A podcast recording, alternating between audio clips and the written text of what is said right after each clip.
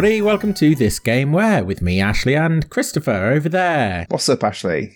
How are you? Sup? No, we're not that. We don't do that. That's not us. Is it? Maybe it's you. I'm trying to engage the American audience. Is that is that what the Americans say? Most of them, probably. All right, I'm not sure it is, but never mind. If Budweiser adverts from the late 90s or anything to go by. Yeah, Do you remember them? Little frogs. uh, I do remember them. People our age, there's almost like a, an inevitability when people re- say them that you end up making the noise. And I'm not going to be the one. No, I'm I'm really fighting the urge to do it. Yeah, That shared nostalgia, isn't it? It's just so easy, though, isn't it? It's just low hanging mm. fruit. we don't go for low hanging fruit. No, not at all. Not on this. This is far too highfalutin. Today's game might be low hanging fruit. Do, do you want to go straight into the game then? Are we launching into that? We're not doing any preamble. Why? What you got to say? You got something to tell me?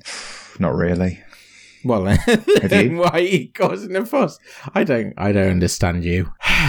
yeah, I'm going to tell you what the game this week is. Great. This week's game is this. Oh, I should probably get it up. Actually, there we go. Um, And the game. I was going to make my own version of that joke, so thank you very much. Lovely bit of business. Today's game is this game where you take part in illegal street races on a motorbike against 14 opponents who will do whatever it takes to win. Road Rash. Oh, yeah. Road Rash on the Mega Drive because the Mega Drive Never was so it. cool. Never played it. No. No, I just uh, aware of it. Very popular as, as, game. as a thing. Hmm. The, well, the, the adverts always scared me back in the early 90s. How so? Why? They were full of like punks and street toughs and leather and whips and chains and gangs, and it, it was all too much for me. I actually watched a few of the adverts for this episode, like to just prepare myself, get myself in the mood. And they were a little bit odd, a little bit off, little bit strange. They didn't really correlate with what the game actually is. So, yeah, I can sort of feel for you. I can distinctly remember in, so I used to get, I don't think I mentioned it on the podcast before, I used to get Sonic the Comic, which was, uh, as the name would imply, a comic uh, all about the adventures of Sonic the Hedgehog. There you go. And it was aimed at children my age, so like seven to 10 year olds, really. It essentially was just a series of adverts for Mega Drive games. So there was a, a series of comics based on Decap Attack, for example, which was a game on the Mega Drive I never played. And essentially the comic was just here, Decap Attack, go buy it. And I can very clearly remember an advert. I think it was about a half page, maybe even a full page advert for Road Rash, where it was like a shot of a street tough from behind with like sort of, you know, you can see their, their leather clad posterior and they were holding a chain and there was like a neon-y orangey sunset in front of them to sort of illuminate the outline and holding this chain. And I, I was quite frightened. That advert will have been for Road Rash 2, and there's a very specific. Right, okay. And actually, we're going to be talking about Road Rash 2 as opposed to the, the original today. Okay. So we're talking about Road Rash 2. The reason I know that advert is for Road Rash 2 is because the first game didn't have chains in. The chains Oh. actually came in for Road for the for the sequel, Road Rash 2. So. Unless, unless of course this is one of those Mandela effect things where that didn't actually happen and I've sort of made that up. Oh yeah, that's possible, but it's also probable that that was an actual advert from from that comic. Oddly, though, the game isn't really age appropriate for a Sonic the Comic comic or a Sonic comic. Yeah, that's what I mean. It was very, it, felt jarring at the time. As, a seven, eight year old, I felt I, I'm not comfortable with this. Were they selling cigarettes in the adverts for Sonic comic as well? Uh, not that I can remember. I remember one, oh no, that was a different magazine. I remember one magazine came with a free packet of Flaming Hot Monster Munch, and that was great, but uh, definitely no cigarettes. I know you like the memory of those free Monster Munch because you talk to me about it on a semi-regular basis. Have I, At have I least, talked about it before?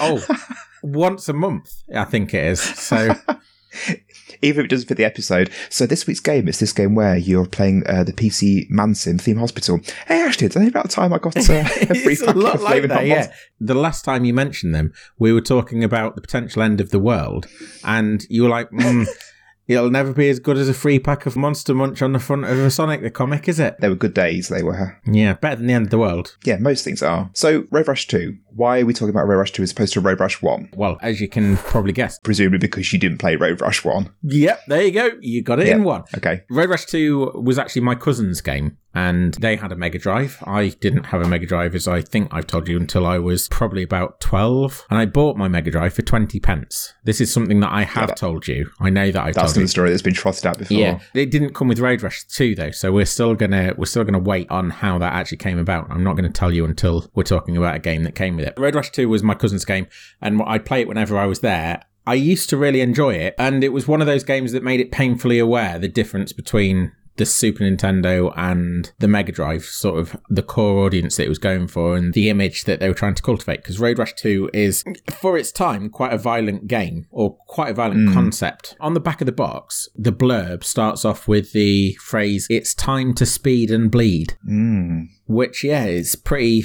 I, I think that's pretty hardcore. Like it, it kind of sounds dark, really dark. It's very graphic, Yeah. needlessly graphic. Ah, yeah, I that's what I thought. The game isn't quite so graphic. Bad things happen, but it's almost there's no blood in it or anything like that. It's not gone the Mortal Kombat route to try and sort of glorify everything. False advertising. Hmm, maybe, but for the better, I think. I think that if this was actually if this actually lived up to what it seemed to want to represent itself as, I wouldn't have enjoyed it so much because I did actually quite enjoy this game at the time. My understanding of the game, then, just to check out uh, that we're seeing from the same hymn sheet, it's where you do you play a, a character on roller skates and you have to hitch onto the back of cars, and then no, I think of a different game completely, aren't I? I think that's called hitching, actually. yeah, that, that's. I mean, I want to know what this game is. What's that game? I That's hitching. hitching. That's what, as I said, the verb. You hitch a ride. That I remember. I've yeah, been talking to you about Road Rash 2 for about five minutes now, and for that whole time, you thought that it was about a rollerblader that hitched onto the back of cars. No, I, I'm conflating the two games together because I, I never played Road Rash 2, as I said, so I, I don't know what it was. Then you need to know what it is before we move on, don't you, really? Rather than me guessing what it is, why don't you explain what it That's, is? that's what I was going to do.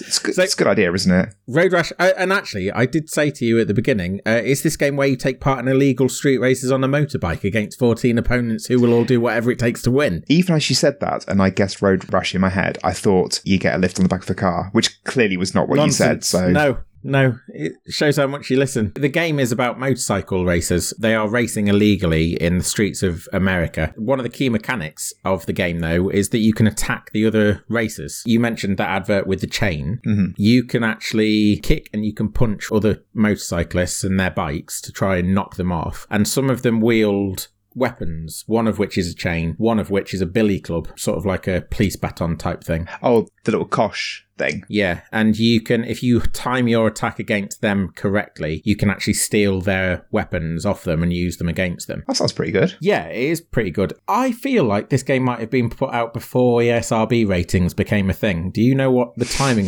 was on on that sort of on that? Because I can't remember. I would- I did know at one point. I would say about 93, 94. yeah. So this came out in '92. Right, okay. So the first game was set in LA, I think, or California, maybe more broadly. The second game Okay. broadened out across America. There were five levels. One was Hawaii, another Arizona, another Tennessee, Alaska, and then Vermont. So quite a range. I was going to say quite iconic backgrounds and, and backdrops, but then Vermont, I have no idea what Vermont looks Uh, like. Vermont is the northern area of, I think, the northeast, isn't it, of the US? So I've got absolutely no idea. I think I so I probably should check this so I don't offend anybody. I think it's sort of around New England sort of area, and that means you know sort of the quintessential autumnal scene that you might see of a of Yeah. a lake with the red and yellow and orange blazing forests or something like that. Why are you looking into that then? What's the plot of the game? Why are you competing just to be the best of the best? Yeah, that's uh, really it. Yeah, I am correct. Vermont is up there. Ah, well done. Some good North American geography. We had a conversation a few weeks ago about North American states, didn't we? I said about how there was someone I went to school with who could name all 50 states and capitals, and I thought it was amazing. And we both had a go at it. And I mean,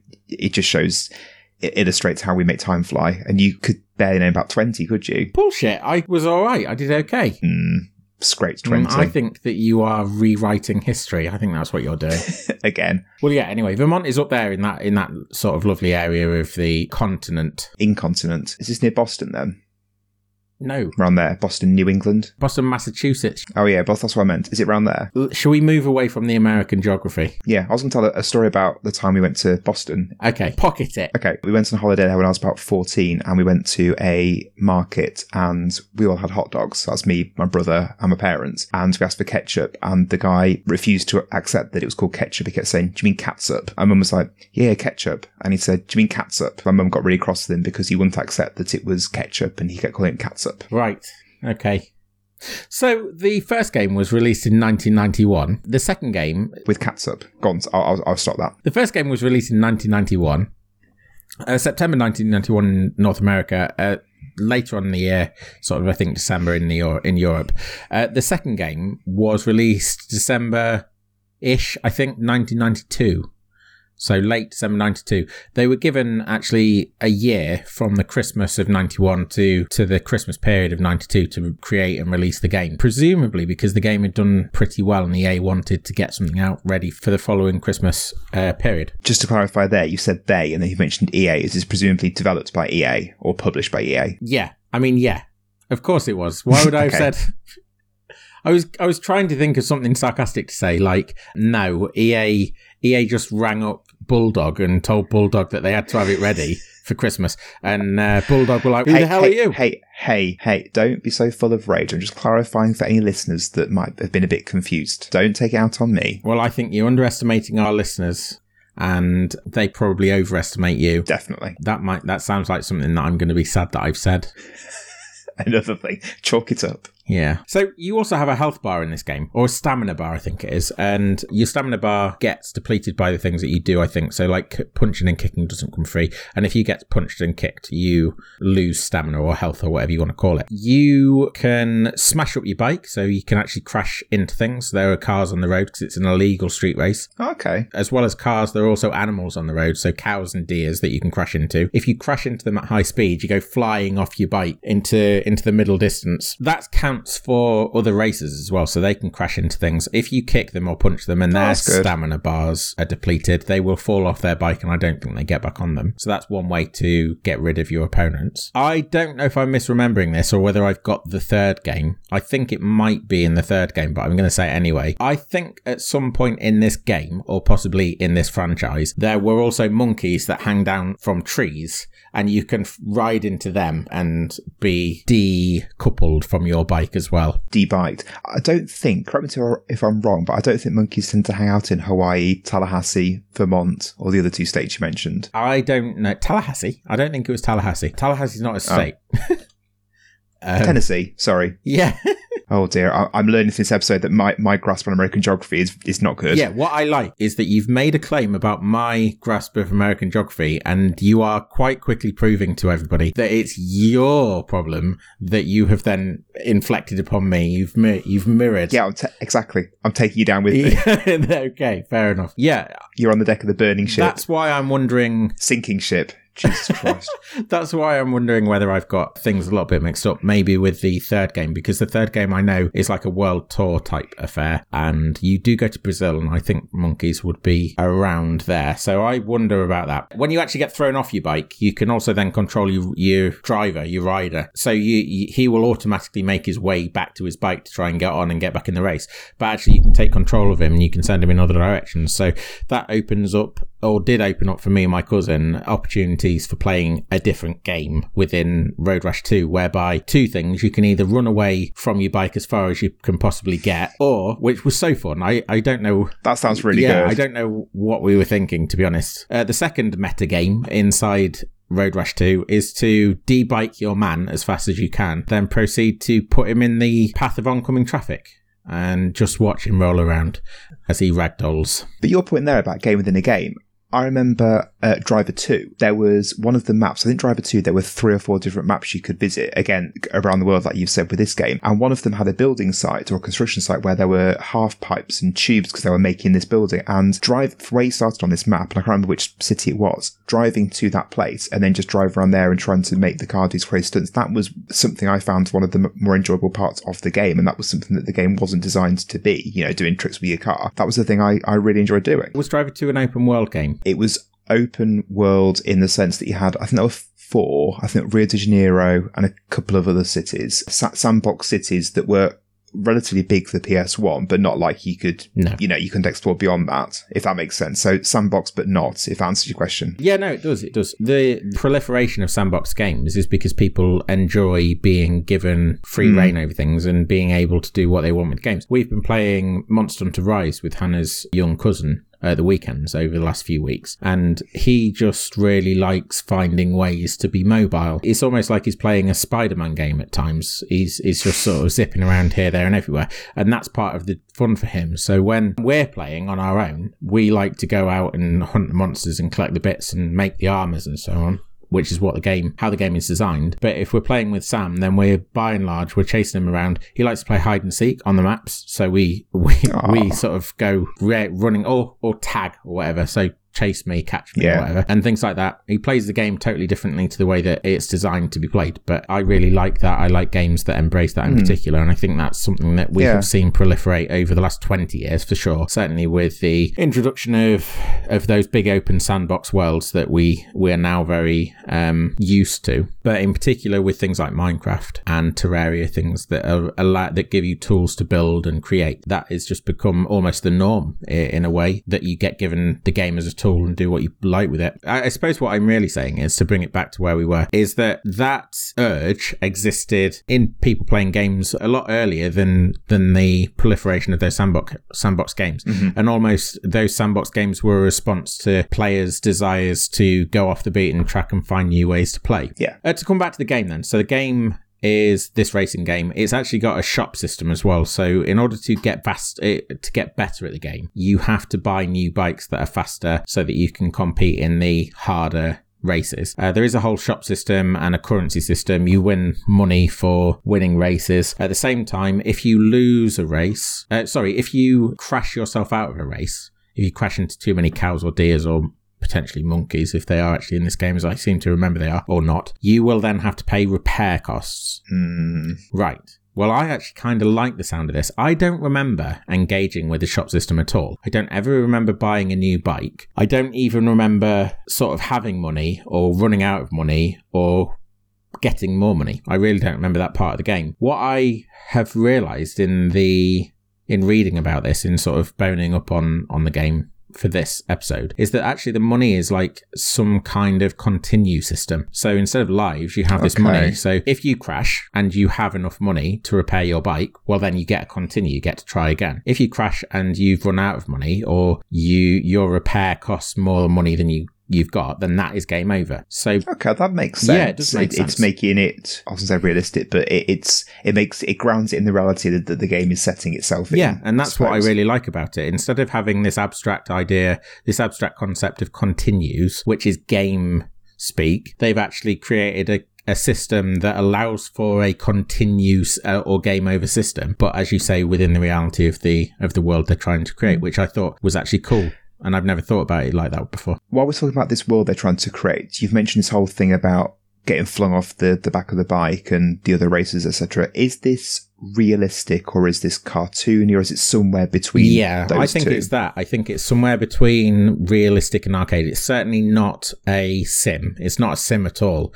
In terms of what experience we're going to have, it's an arcade experience. Uh, the release version of 3DO, it used graphic, uh, it used polygons instead of sprites, and um, they they really went out their way to try and make that look super fancy and and realistic. Okay. It still races an arcade racer, but the actual graphics they they were sort of going in that direction. For the mega drive this looks i think very good. I particularly like this is something we're going to talk about in the second half i imagine but they use parallaxing really well for the to, to sort of create a sense of depth because you're always moving forwards away from the camera. The camera's chasing the biker. Um, and the, the use of parallax to make that feel real is really cool i'll tell you what we'll come back to that in the second half because then you'll have a bit of more of a basis for talking about it I'm guessing from that then that this is a Mega Drive exclusive, that it was not available on the SNES. No, it wasn't on the SNES. It was actually going to come out on the SNES, but it was cancelled. I don't know why it was cancelled. If anybody knows, let us know. Ah, okay. But yeah, it was cancelled. Don't know why. It remained exclusive to the Mega Drive until Road Rash 2. Then Road Rash was released on the 3DO, presumably because it created the possibilities to do something a little bit more technologically advanced. It also had its own soundtrack, so like a real soundtrack with real licensed Okay. music. A Soundgarden, I know, were on there for sure, uh, among others. Uh, so that was interesting. Must have been one of the earliest games to have had a proper soundtrack then. Yeah, quite possibly. I didn't look into it because we we're talking about Road Rash 2, Yeah. but it yeah, was but worth noting. interesting. Yeah, certainly. Um, the team was 12 strong for this game. Uh, three programmers, five graphics artists, and four track designers. Apparently, the graphics designers, the graphics artists, took slightly different approaches. Some of them, so some of them took photographs and then painstakingly recreated those photographs for the scenery the settings, the stages in the game, whereas others took photographs and sort of used them as inspiration and then built things from scratch. Obviously, that wasn't something that I was aware of at the time that I was playing this, so I'm quite interested to see if we can see the differences between Yeah. the two approaches. So I'm quite looking forward to that. Uh, one of the devel- developers claimed that Road Rash 2 was the. F- so th- this is coming back to the mega driveness of the game, the fact that they were su- super edgy. Uh, one of the de- developers claimed that Road Rash 2 was the first game in which you could beat up and be beaten up by a cop. All right. So you can attack cops. I haven't actually mentioned that, so that maybe comes as a surprise. There there are police officers in this game. You can be apprehended if you crash off your bike and the police come past you. They will arrest you. That is another way that you can lose money because you get fined, and if you can't pay the fine, Right. you are game overed. Okay. Okay. Um, Again, that sounds like they're ma- making it quote unquote realistic as well with Hmm. that. Yeah, and it's edge. It's it's sort of GTA style Yeah. edginess that is pretty it predates GTA. Well, that's an interesting point because you've described this whole, obviously, the, the whole point again, the street racing on the motorbikes, etc. Uh, Grand Theft Auto 4, episode 1 Yeah, was was The Lost and Damned, and that was all about bike gangs. I'm sure you could have that, that the street racing was part of that and, and that you could drive past people and bip them with a baseball bat as you Mm. went past during the, the motorbike races. So, uh, uh, did you play episode 1 at all? I played episode one, yeah. I would put it this way without trying to offend bikers. It was probably happening in the real world as opposed to they've taken inspiration from Road Rash 2. Road Rash 2 wasn't oh, a fiction. complete, that Oh, completely. All, all I'm saying is that I've potentially played a version of Road Rash through playing episode Oh, I see what you mean. Yeah, that quite possibly is actually a good touchstone. So, yeah, for more reasons than just the one. Uh, last thing to say before we start then. Each level, so we talked about cutscenes in Pac Man, and you weren't Yep. sure about cuts, uh, whether they constituted cutscenes or not. These, this game also has cutscenes. You may similarly be un- unsure as to whether, or unconvinced as to whether those cutscenes constitute cutscenes. So, hopefully, you will get to finish a race and you can tell us whether this has cutscenes or not. The developers Okay. call them cutscenes. I can tell you those that much. The people, just to give you a little taste of the cutscenes, the the little sprites for the cutscenes, they used they would call them little dudes. I think they were all made up of ten pixels per sprite, so not very many. Didn't we talk about back when we did Lemmings. Lemmings? That was a Yeah. ve- a, very limited number. So I've now got images of, Of lemmings running dressed around. as bikers. whipping each other with chains. Well, on that note, that sounds like a good point to jump into it and see if that is the reality. We Absolutely, uh, let's go. crack on with it then?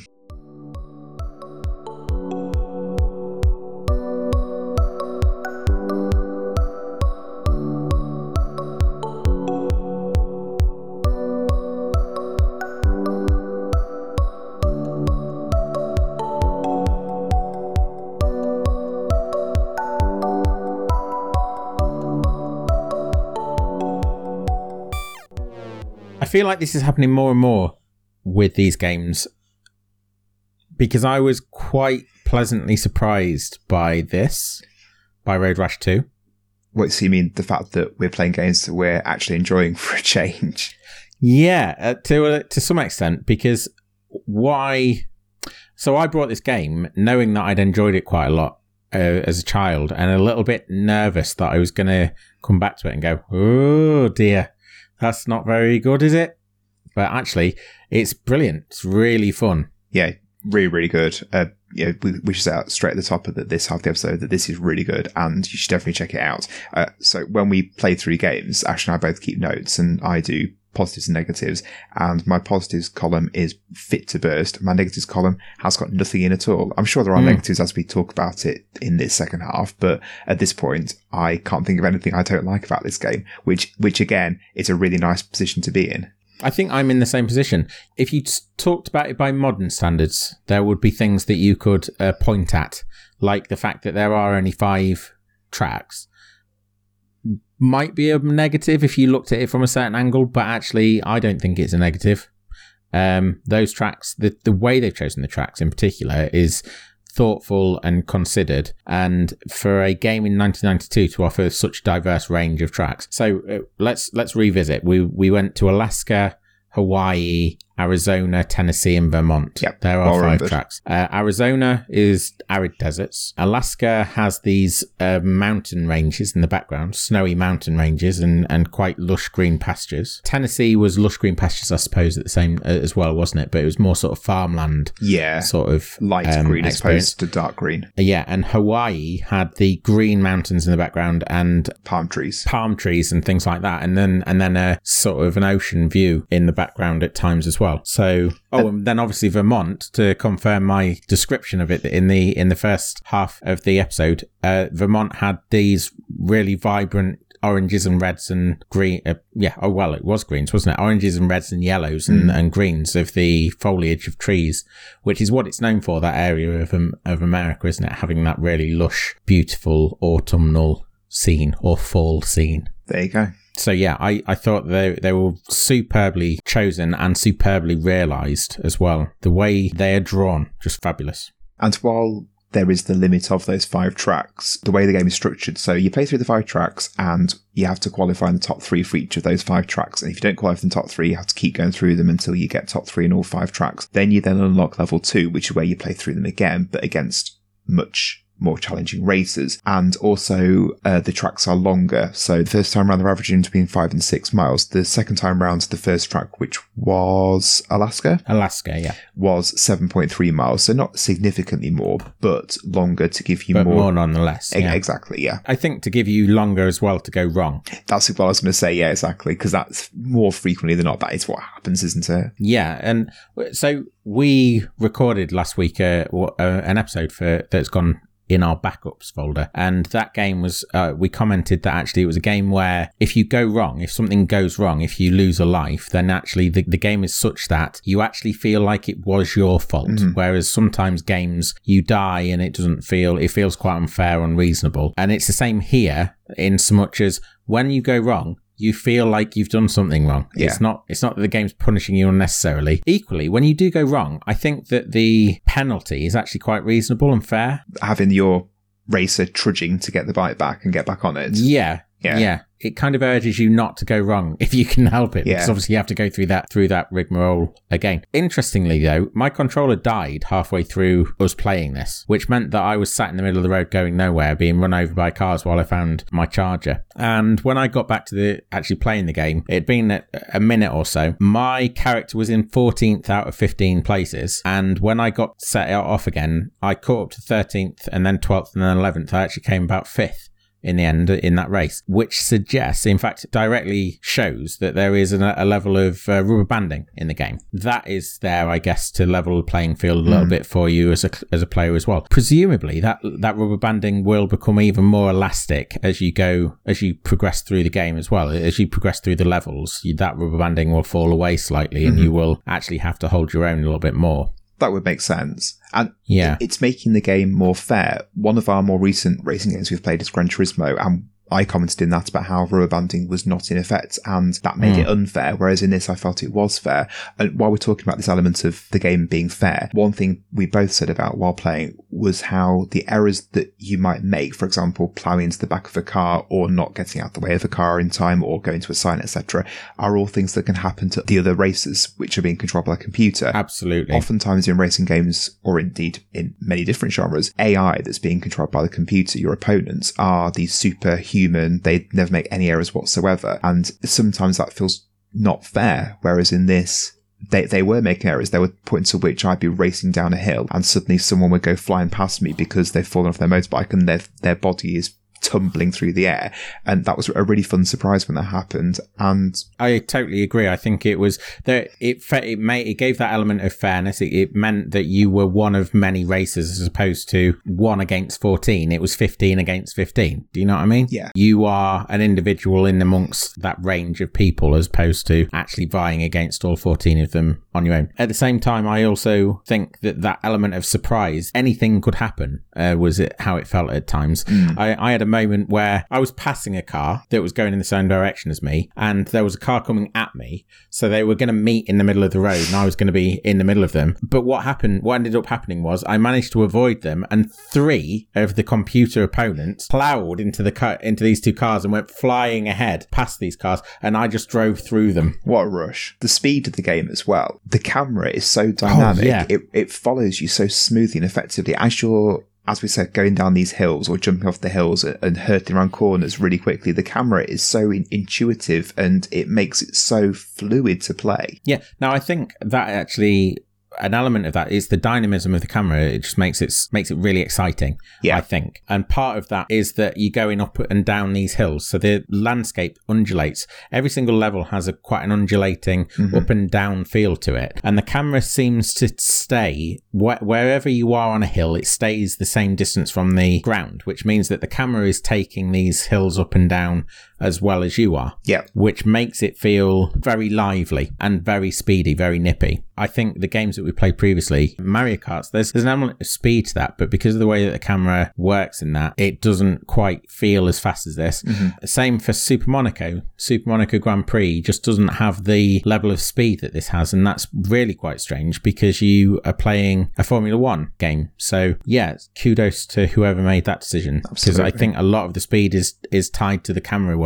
Really is. Another point while talking about the, this kind of element of, of how the game is structured, the way the map is done. So you've got, obviously you're racing on whatever track you're racing on, but there's things happening around you, like there might be a tractor parked at the side of of the track, sort of half on, half off, or there's buildings at this point. And we realized through having to replay tracks over and over that at, at the four mile mark, for example, you might see a, a barn at the side, and that gives hmm. you a physical sense of understanding where you are on the track. So, for example, I was playing through the Alaska one, and there were those nodding donkey things that drill for all. I'm sure they've got a name, but I don't know what it is. And when I passed them, I, I knew, oh, okay, I'm now roughly halfway through. So it really grounded it. I know that you were at first were a little bit you were lamenting the fact that you didn't have a map, so Yeah. you could keep track of where you were using a map. We were on different pages slightly there, weren't we? Because um, I quite liked the fact you didn't have a map.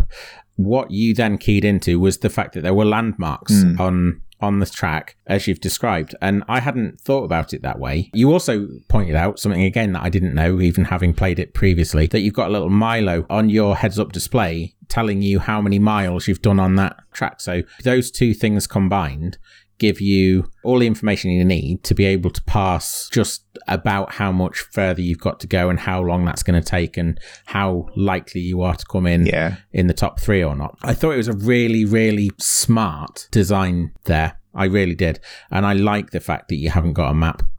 I like the fact that you are left to rely on what you would be left to rely mm. on if you were actual motorcyclist going through the countryside. Let's focus then on that element there, the, the motorcyclist, because you've made it sound like a, a group of people off for a, a lovely drive through the countryside, whereas actually this this frantic melee of, of attacking.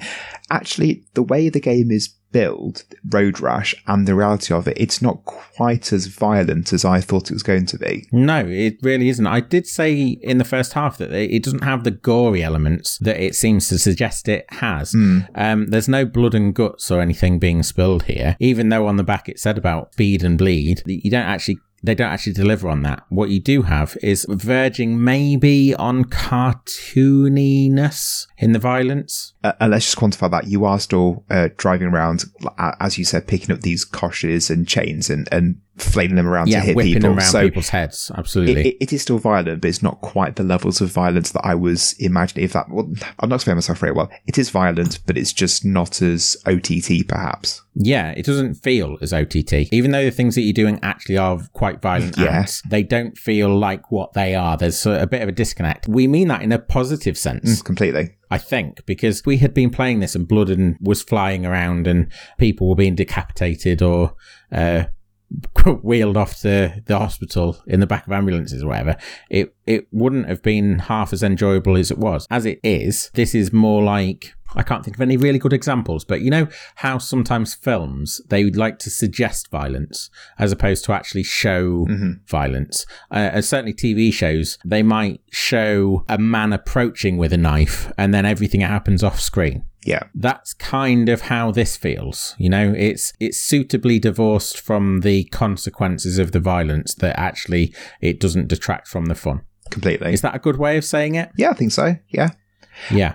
Going into it, I was also a bit concerned about the control system. So we, we quickly understood that C was attack and Mm. we were trying to figure out how that works. And then Ashley realized that what happens is as you're approaching other racers, as you're attacking, if there's someone on your left, your character will automatically punch to the left. If you're approaching the opponents on the right, it'll automatically punch to the right. So you don't actually have to worry about aiming your punches or attacks with a chain or whatever because they will automatically connect. And again, that made it so much more fluid to play because you were just having to hammer C as you approach people and, and whether they were on your left or right, it didn't matter because your uh, attacks would connect with them. I thought there's a really smart balance between automation in the game Yeah. and control for the player. So taking some things off the player's plate was, again, a really smart decision for the developers of Road Rash 2 here. If you had left, uh, obviously, with the Sega Mega Drive controller, for anyone that's not familiar, it has a D pad and three buttons, but as standard, you can get a six button controller as well. But by and large, the three button controller is what it shipped with. And as we said during King of Monsters, there are some games such as King of Monsters that weren't even compatible with the six button controllers anyway. Precisely, yeah. So,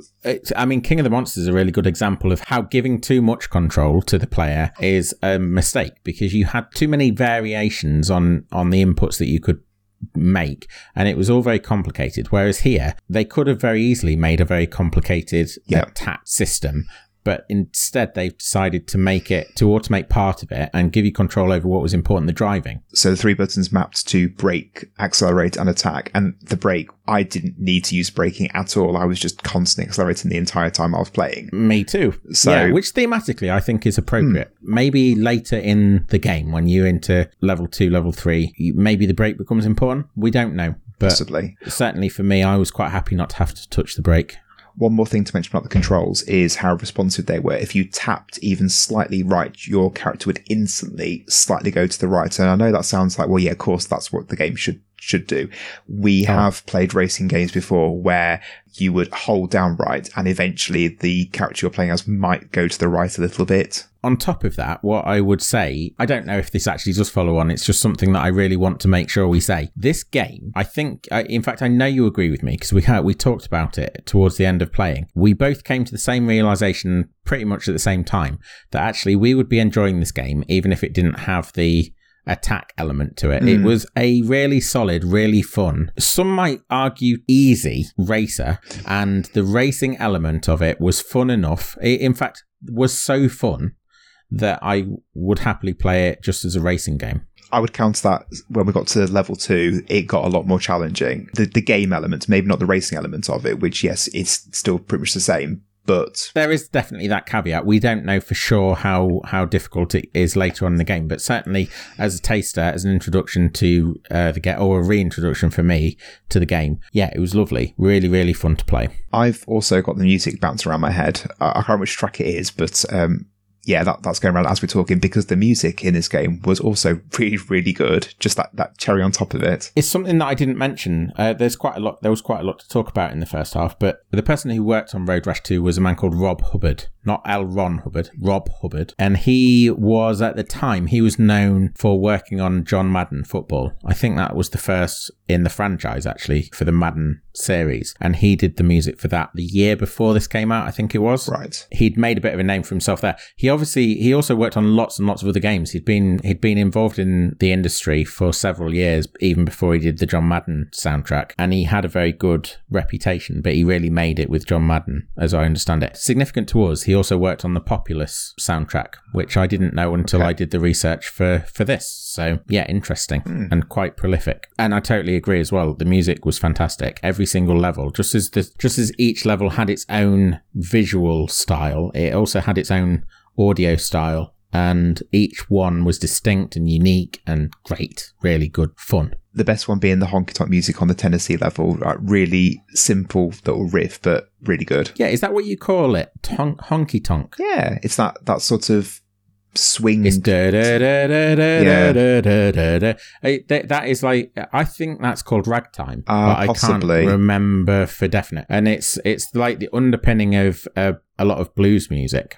I I think those two are synonymous, but equally I'm prepared to accept that they are completely different styles of music and that maybe that's like saying that pop and rock are the same. I don't know. I'm in the same boat as you. All I will say, so there are two things to say. I know there was a wrestler called the Honky Tonk Man, and he was like a, a knockoff Elvis Presley who ran around in spandex and Right. uh, and wrestled people. But also, honky tonk for some reason sounds like it could be used as a slur, whereas ragtime doesn't. So I'll stick with ragtime. I think this is based on I had a, a keyboard when I was probably about the same age as when I was seeing these adverts for Road Rash 2 back in the early Hmm. 90s. And I, I vaguely remember there being the preset music and one was honky tonk and one was ragtime and that they were quite similar. So it's based Oh, okay. on whatever the, the programming was on that keyboard, which again may or may not be quite accurate. Yeah, to be honest, my as I say, my knowledge of of that kind of music, uh, my knowledge of music is such that um, I'm dredging ragtime out of a very dark pit of of information. So ju- just it seems like just as you are, maybe. So uh, yeah, we're we're both prepared to to be wrong on those points. I think is what we're getting at. But the bottom line is the music is really good, regardless of what genre it is. It's really yeah, good. it's brilliant, really good, really good. Cutscenes, actual genuine cutscenes. weren't they? They had a nice sense of humour about them, Mhm. which I appreciated. Did you? You did fail some of the races, didn't you? You came in anything lower than fourth. Yeah, a few times. Uh, and the cutscene for that was that you rode onto the screen from right, and your car, you, your motorbike just fell apart as Yeah. you were driving, which I thought was really funny. Then there was one when you get busted. So when you get arrested, two ladies ride up in a car, distract the police officer, uh, whilst you try and ride away, but you end up falling on your on your backside off the back of your bike anyway. They were two really funny ones. There were so many of them as well. Uh, Like it, it feels like we were watching a new cutscene for every different scenario, every different moment or event. I really like the simplicity of it. How when you finished, regardless of where you came, there was a crowd of people. I'll say crowd, about five, or six people who were still watching you, including one old man with a stick. I'm not really sure he's the kind of uh, audience that would be watching this, but you know, that's that's. I didn't notice him. Yeah, I think I, I, again. I Why think, wouldn't an old man with a stick be interested in illegal street racing? all right, maybe I'm just doing a, a sweeping generalisation there. Yeah, You sound Yeah. offended on behalf of old men with sticks everywhere. yeah, you were you're a nonophobe. Ageist. Yeah, All right. A- apologies to any not old, impressed. apologies to any old people with sticks that are listening. So this crowd, crowd, five, six people, whatever, who are, are still watching you finish the race. And as you said about one of the other cutscenes, you ride in from the right and their heads are, are watching you. And as you ride past them, their heads turn to watch you go past, which I know that sounds like a really simple thing, but it, it just, it was nice. It, it was good. the the whole every cutscene that I watched was well realized. They clearly had a, a good sense of what they wanted to achieve, and they had the chops, the the programming and design and artistry to realize Mm. what they wanted to achieve as well. And I said ten pixels. I think there was a little bit more than ten pixels per character, but they were still working with a limited palette, shall we say, and they just did magic with it. It was brilliant, really well done. The design and size made me think of Monkey Island 2, where they took what had been do- done in the first Monkey Island and um, made them look a bit more realistic and just a bit more detailed. So that's if you're familiar with the second Monkey Island game, if you imagine the characters in that, that's what they looked like. I thought in this. The most graphically impressive thing that I saw in the whole game was after each race attempt, you had a, a bit of smack talk delivered to you by by a fellow a fellow racer, and each racer was represented by an actual picture. It was it was it was photographic. It was honestly just amazing the way that looked. I thought it was phenomenal. I know that people the 3DO version of Road Rash had a really lovely caricature sort of style and did a really good job with that. And everybody talks about that. What I didn't realize is that Road Rash had its own sense of style and that there was a level of realism to its style that uh, that was was so impressive. Although the trash talk the characters said was nonsensical, at least to us playing it. I didn't understand some of it. Yeah, I didn't actually know w- some of the words that people were saying, so I don't know what it all meant. But they were saying it whilst looking very impressive. I think it was generally just, yeah, I'm better than you. Crack on. Oh yeah, no doubt, no doubt. Presumably. A lot of the time they were better than me, so they were right to smack talk me. Last thing then in our uh, second half of just marveling how great this game is is the two player mode, which managed to boil down the essence of the gameplay. So this HUD at the bottom of the screen, which There was, no boiling down. That's what was so surprising exactly. about it. in the main game, it's presented as if it's like a, a dashboard on a car. And in the two player mode, it then takes those elements and presents it as text to either left or right of where you're playing. But it, it, the fact it's there is fantastic. And then the fluidity of the scale that we keep talking about, the camera, the way the landscape moves around you, whatever, they then managed to create that in two player, having two people playing it simultaneously and still be like that. Yeah, the two player, the only thing that you lose is the rear view mirrors off off either side of your bike. Everything else, all your all the rest of the information is there. All of the visual detail is there. The reason that was possible, so Road Rash, the first Road Rash did have a two player mode, but the it didn't have simultaneous two player. You had to take it in turns. Right. So it was like it was like a game of horse, if you're familiar with that concept, where you sort of trying to you vie against each other, you take it in turns. This is the first simultaneous two player Road Rash game. And they were able to do that because they upped the cartridge from being a 5 megabit cartridge to being an 8 megabit cartridge. And that extra leeway gave them the power to to introduce the level of visual detail, but also to introduce two player, a, fully fledged two player experience. Okay. And it's a real shame, to be honest. I, I told you, I can't remember if I said it in the first half, but obviously the events of the last year, COVID and lockdowns and whatnot, has meant that we have, have shifted to doing things at a distance. And I've been saving Road Rash until we can get back together and, and sort of play it together. So it's a real shame, really, that I've sort of relented on that and played it today in a way because we haven't been able to experience that two player aspect. Here's an idea. When we get together, we could just play it anyway. I know, yeah. I think we How might that? have to do that. I- I think we should. Because, yeah, Yeah. I, I totally agree. For anyone that, so you, Chris asked me in the first half, I, it may well have been cut, but you asked me about how many games were in the franchise. There was Road Rash 1, Road Rash 2, Road Rash 3. Then there were ports of Road Rash to the 3DO, to the Sega Saturn, to the PlayStation. There was a Road Rash 64 for the Nintendo 64, and there was Road Rash Jailbreak in 2000. So that was a post GTA, and the naming uh, sort of sounds like they're li- really leaning into their GTA esque aspects. And what console was that for? Uh, that Jailbreak, Yeah, well, I'm, I'm not asking about Road Rash 64. That's pretty self-explanatory. No, yep, yep.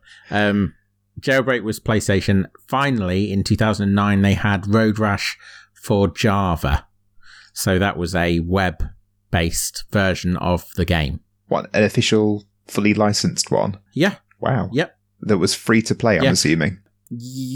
That's a good question. I would imagine, I don't know, is the truth. I don't know. I didn't look that So- up. Presu- presumably, reading between the lines from that, then Road Rash Jailbreak was the last one in 2000, and for nothing to come out, and then for it to be a, a I would assume free, uh, for it to be a Java web-based game in 2009, I'm guessing Jailbreak wasn't particularly well received slash wasn't particularly good. Yeah, and actually, from Road Rash 3 onwards, you kind of had a bit of a problem with Fall Off. And uh, one of the reasons for that, so the 3DO version is well regarded. It had its own soundtrack, as I said, and it had its own visual art style.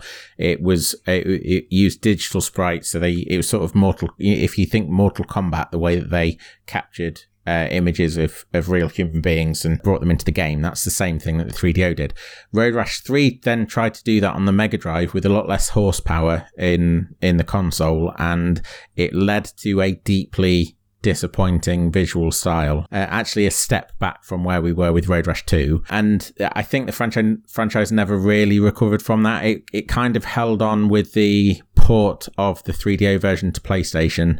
I'm not sure what happened with Jailbreak, unfortunately, because by then I couldn't have even told you that Road Rash had existed in 2000, to be honest. Um, I was over it by then. Um, there is, though, a spiritual successor. So this game is this franchise is popular. Like people, I, I was quite surprised you hadn't played it, being a Mega Drive kid, because as far as I knew, everybody had played Road Rash if they had a Mega Drive. I thought it was that kind of game. Nah, too violent. Oh, right. Okay, fair enough. There was a spiritual sex- successor off the back of that, released in 2017 called Road Redemption. All right. Do you remember that? There was actually No. a bit a big furore about it. Well, not a furore, uh, but there was a lot of excitement about Road Redemption uh, coming out at the time because it, it had been so long since we'd had a Road Rash entry. And is this one of those games like Yooka-Laylee, for example, where it's been done by people who were, were involved in the original game, or, or is it something that was completely new? Was it a deliberate attempt to be like it, or was it something that just happened to be like it? I'm guessing it was deliberate because of the the, the nomenclature having the double R. Yeah, so it was fans basically. There was a guy called Oh, okay. Ian Fisch, um, and he was a fan of Road Rash. I think he was calling for EA to sort of revive the Road Rash series, and then because they seemed to not be interested in doing it, he decided to do it himself. But obviously, couldn't call it Road Rash, so it ended up being Road Redemption. From what I understand, it's had a reasonably positive response. So um, if you are interested in Road Rash, Road Redemption might be a place to go for you. And what's that available on? Oh, it, it's available everywhere, actually. It's available on the Wii U, for one. Great. Uh, it's available on PlayStation 4, Xbox One. It's even available on the Nintendo Switch, and it's available on Steam. I would imagine if you're looking to get a deal, Steam would be the place to go for it if you have that available. I am just this now typing in to is there any deal Road Redemption to see what price it is right now for you. At the moment, it is £14.6, but it has been as cheap as £4.49 in the past through the Humble store. Right. So yeah, you could add it to a wish list and maybe pick it up as a curio. But I would I would seriously recommend that if you if you are interested in Road Rash, find Road Rash 2 somewhere. Plenty of copies on eBay. I don't imagine it's that expensive. Great. There we go. Thank you for bringing that, Ashley, because that was genuinely brilliant. Uh, I think that's the most we've gushed about a game for a long time. Yeah, it felt it really did feel like a long time. And I genuinely wasn't expecting necessarily to be having this conversation. I I thought it might be a bit of a disappointer. Uh, if anyone knows how I can get in with a street gang, because I'm now interested to join one, I'll I need to get some leathers and some chains, etc. I might uh, have a look in the yellow pages. But if you know how I can get involved with with the scene, uh, come let us know on YouTube, Facebook, Twitter, Instagram. Uh, I'm all ears. Our local biker gang, for your information, is the Warlocks. Maybe try and get their phone number or something. I'll see if I can find it for you. That's news to me. I did not know about that. Did you? Did you not? No. Okay, they're actually a global gang, so um, they have chapters in countries all around the world. Oh well. But we do have them here. Maybe I'll be the newest member based on the strength of this. Yeah. Uh, thank you ever so much for listening again. We very much appreciate you all. Hopefully, we'll see you again next week. Thank you very much. Bye.